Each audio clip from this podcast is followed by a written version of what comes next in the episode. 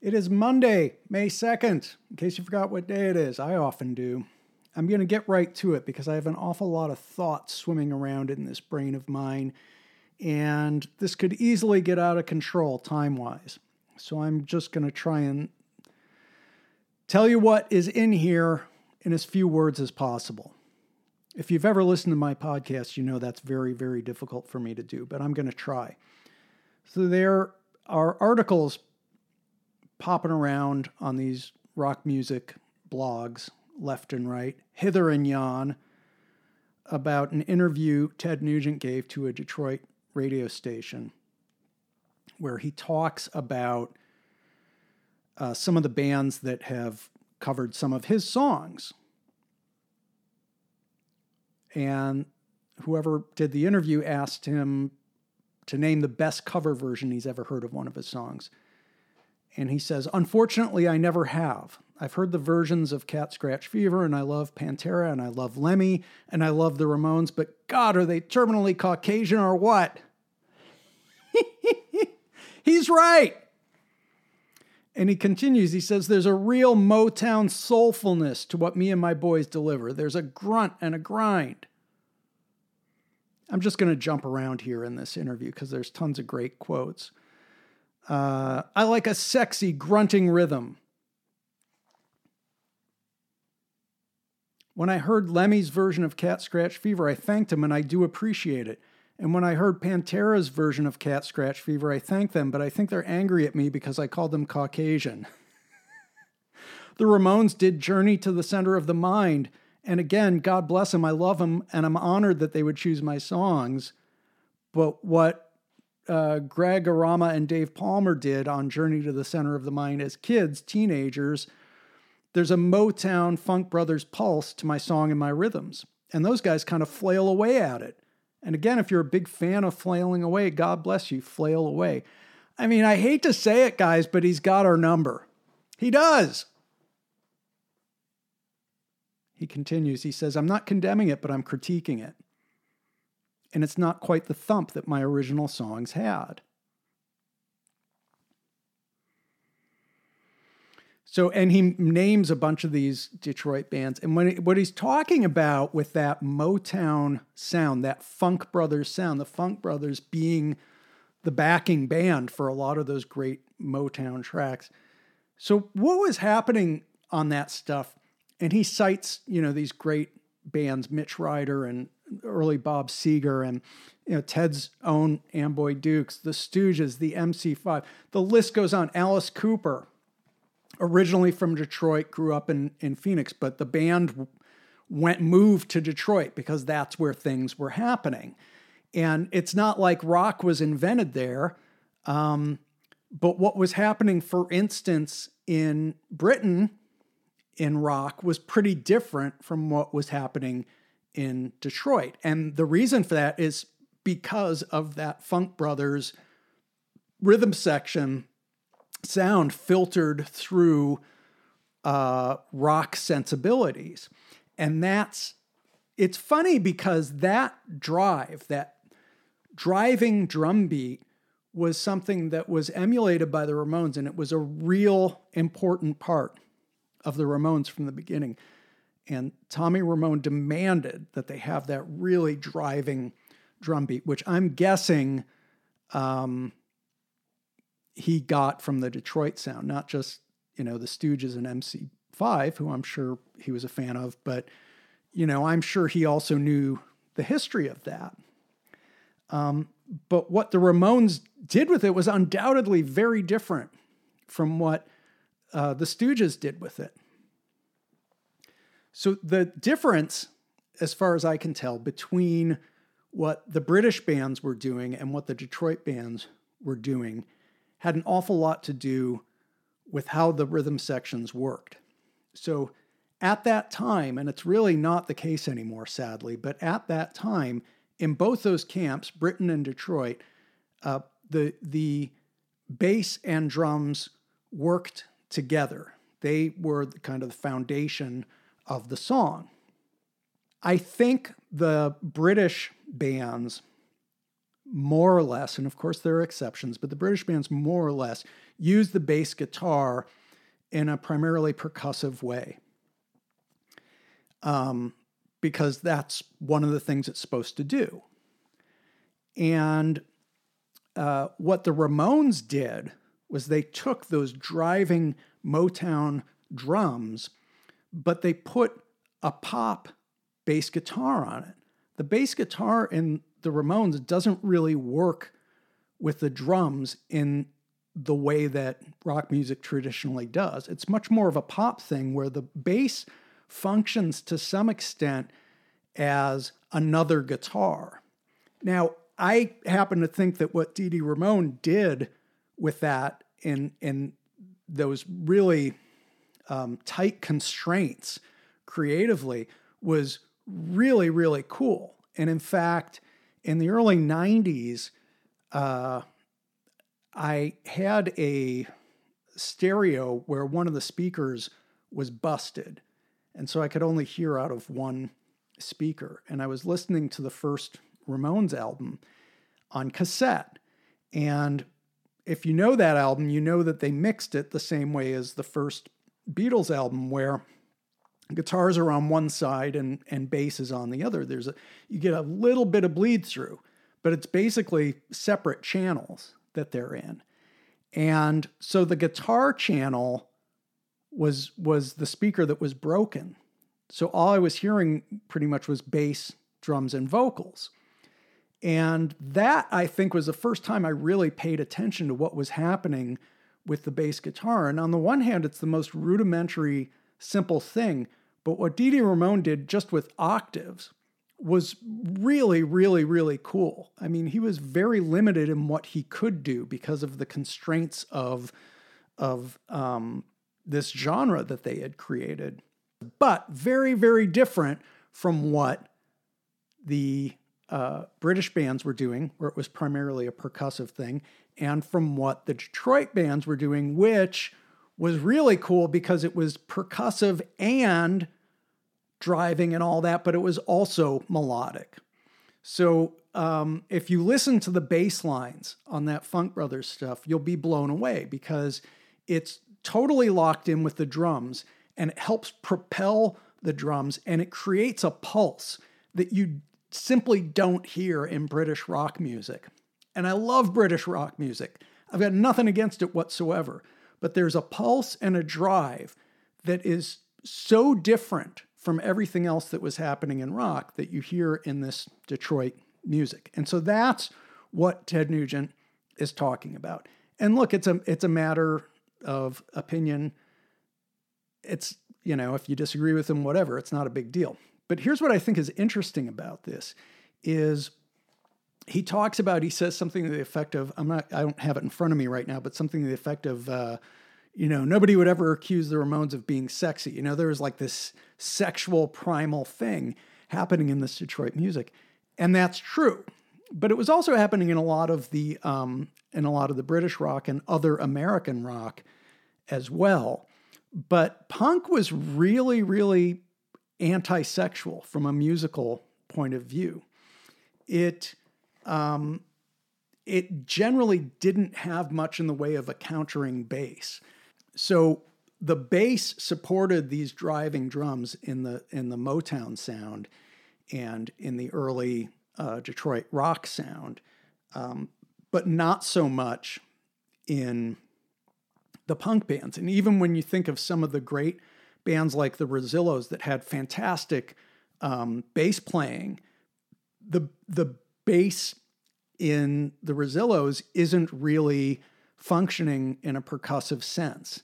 It's it's just fully melodic. So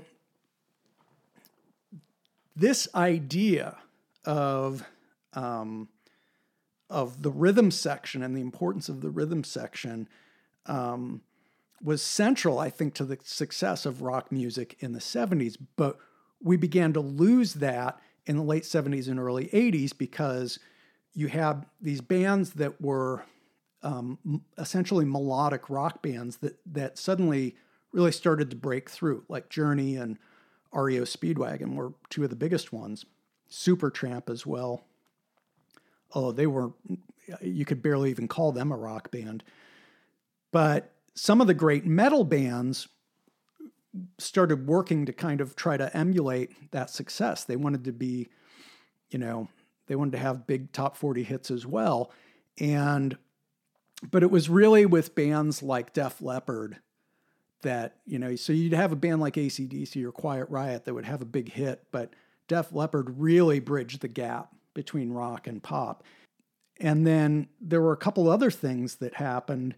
The, um, the technology got to the point where more and more bands were um, having their drummers play to a metronome, what we call a click track, where you would have a metronome pumped into the studio headphones. And the goal when you play to a, a click track is to play around the click, as they say. It's the equivalent of what a piano player does when they employ rubato in their playing. So the idea is you stay at an even tempo, uh, but you don't stay dead on the tempo so as to avoid um, essentially sounding like a drum machine. It'll sound too mechanical and robotic if you stay dead on the beat. So you're trying to kind of play around the beat. Um, I would argue that over time, playing around the beat became maybe a little less important. Uh, if you listen to a lot of the great 70s albums, rock albums, even some of the prog rock where they were just so seemingly focused on precision and perfection and you know math and stuff. But you listen to some of those rush records and you'll hear you know geddy lee going off pitch on a high note here and there and they left it in. And i think the reason they left it in isn't because they didn't have the time or money to do another take but because part of what they were trying to do at that time was replicate the band's live feel it was sort of trying to have the best of both worlds. You can control a lot of things in the studio that you can't control on a stage, but you don't want it to be so sterile that it doesn't even sound like a real band anymore. We don't care so much about that now, so that's a lot of the reason why, in addition to the rhythm section issues, why rock music does sound so sterile now, especially punk. I'm including myself in this, by the way. And I'll explain why in a minute. Because there's a good reason for it. Um, so we move along in the 80s, and as these metal bands in particular start to get more poppy, what happened was a lot of people, a lot of younger people, were sort of like, hey, what happened to all the great metal bands? They wimped out and they sold out. And that resulted in these um, and all these new genres of or subgenres of metal, speed metal, death metal, black metal. That was all a direct response to um, to metal bands going pop. And what they brought to the table that metal bands had never had before was an appreciation of punk and especially of hardcore, like early 80s hardcore. So the idea was play really fast and you're back to that really insistent drum beat but it's absolutely one dimensional because that's the way it was in hardcore. So, and there were these bands that they called at the time crossover bands that were kind of punk and metal. They were really just bad metal bands for the most part. But, um, but the approach and the concept of the rhythm section of those bands was just like pure attack. It was it was just assault the listener, right? There was no subtlety. It was completely one dimensional. And um, and to that end, what the bass did, the really the function of the bass in the metal band went from, you know, all the cool stuff that Geezer Butler did with Black Sabbath, and it just became a blunt instrument. It was just like hammer away and keep, you know, keep some low end in the mix. Really, it was irrelevant. In fact, I think there's a I'm not uh, real familiar with Metallica I, because I don't like them, but I'm pretty sure there's a pretty famous Metallica album where the bass essentially isn't even on the record. It was it was pretty much mixed out of the record because it's irrelevant.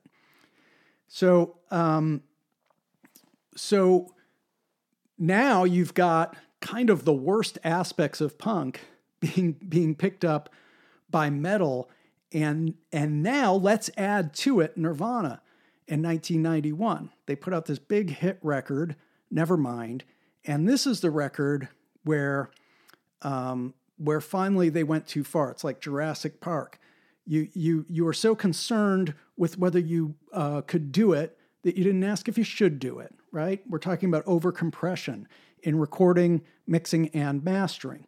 So the idea prior to you've got you've got like pre-nirvana and post-nirvana. The idea pre-nirvana was you want to accentuate the dynamics, the loud and the soft. The reason for this is because if there's a soft part, you want it to register with people. If there's a loud part, you want it to have an effect on people.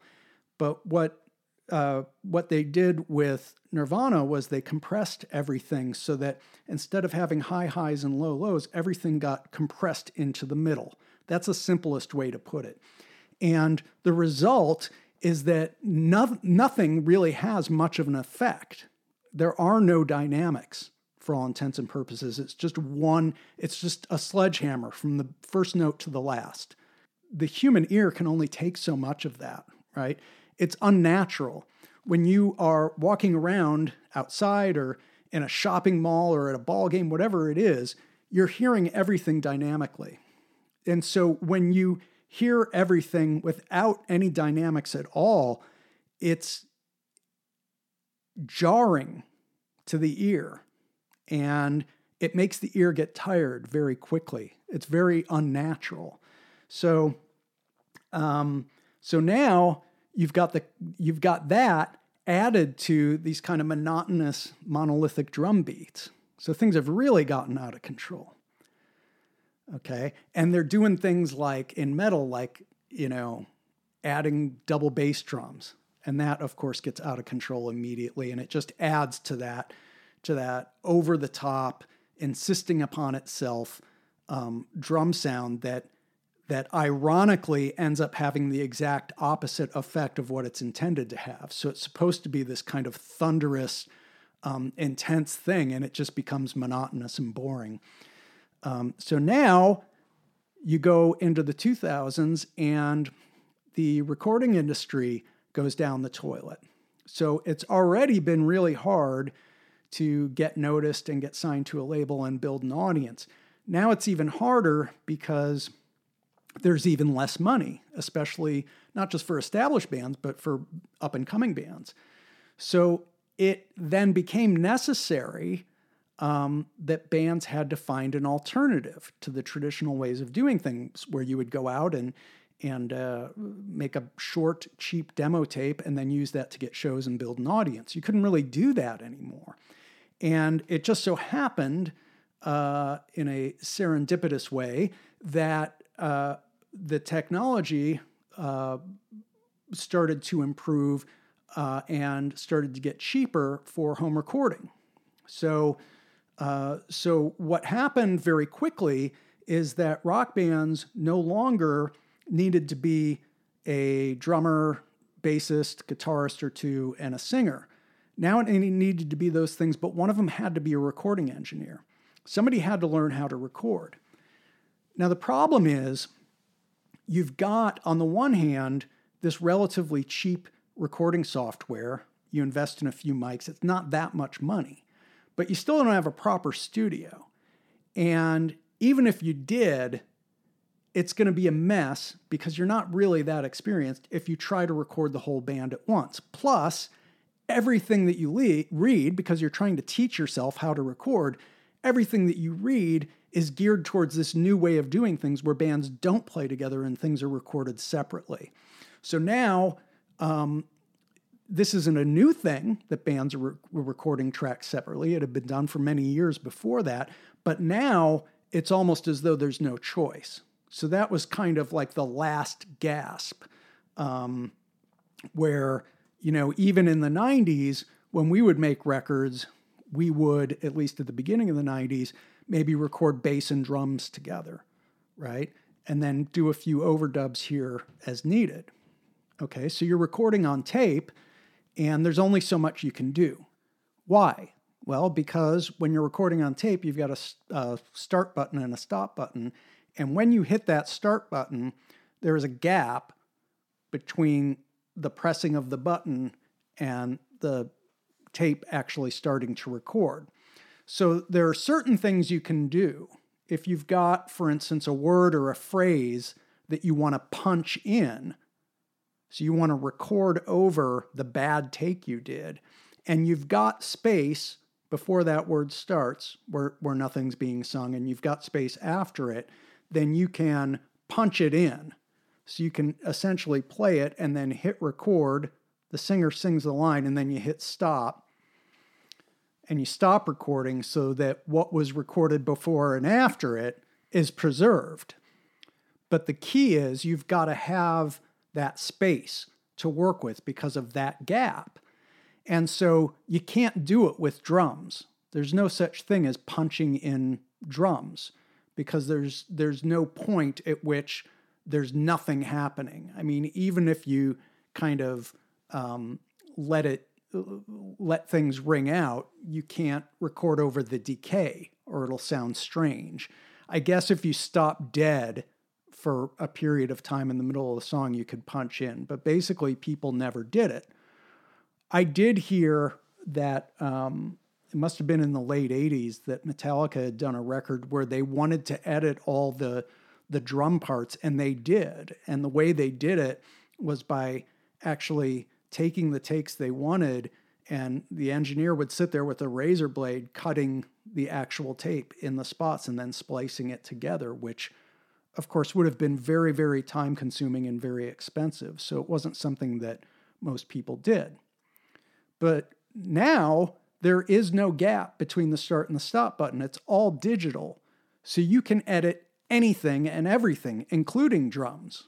And because we can do it, like Jurassic Park, we just do it. We don't think about whether we should.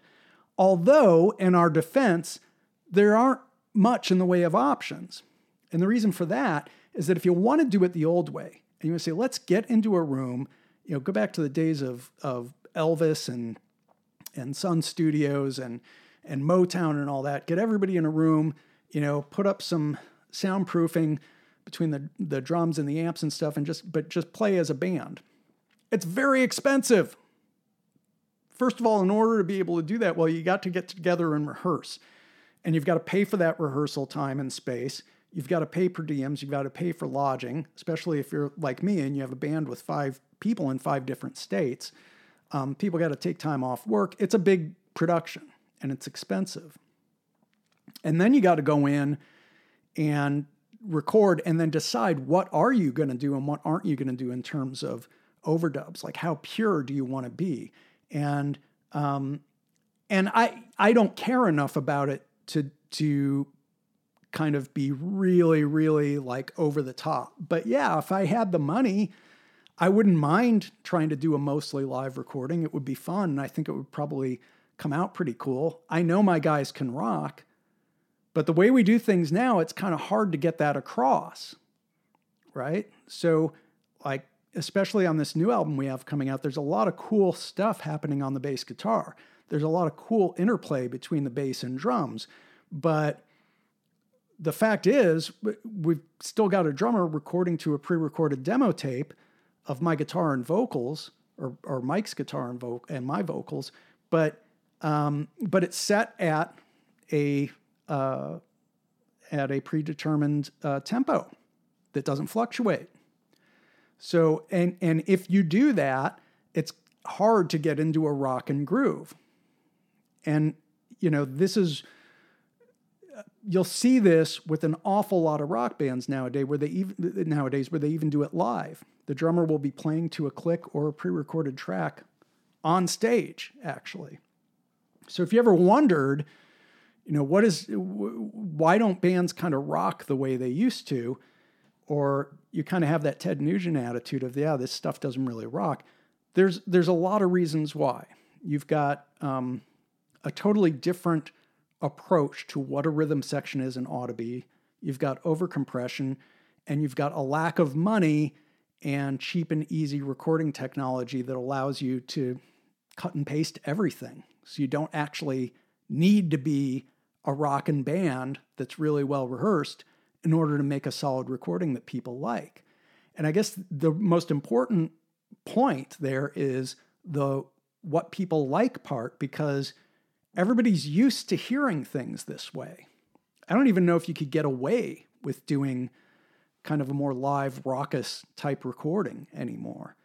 Um, well, I think if you're a good enough band, you could, but uh, but the, so there's a lot of reasons why uh, bands don't really rock the way they used to, and it may turn out to be that in the course of history, the the golden era of the late '60s through the late '70s may end up having been a complete anomaly, or we may end up with another generation of people, a new generation of people who come along and say, you know, I'm going to reject all these uh, more modern ways of recording and go back to, you know, the old fashioned thing of just sitting there and jamming and and recording a band essentially live. Um, if the technology can evolve to where we can um, splice in the tiniest little cymbal hit, then I would imagine it could evolve to the point where it can handle and accommodate that and and hopefully make that process cost effective too. And none of this is to say that there aren't great rock bands out there and newer rock bands that are great out there. There are, but um, but it's a little antiseptic and it's a little asexual, or at least non-sexual, and uh, um, and there are good reasons for that. And that's all I have to say about that. I'm sorry I went on so long, but you know what? It could have been worse. In any case, as always, I've enjoyed talking at you. Have a great week. I will, with any luck, return next Monday, uh, assuming I don't get too busy. Until then, have a great week. And please remember, I love you all very much. So long.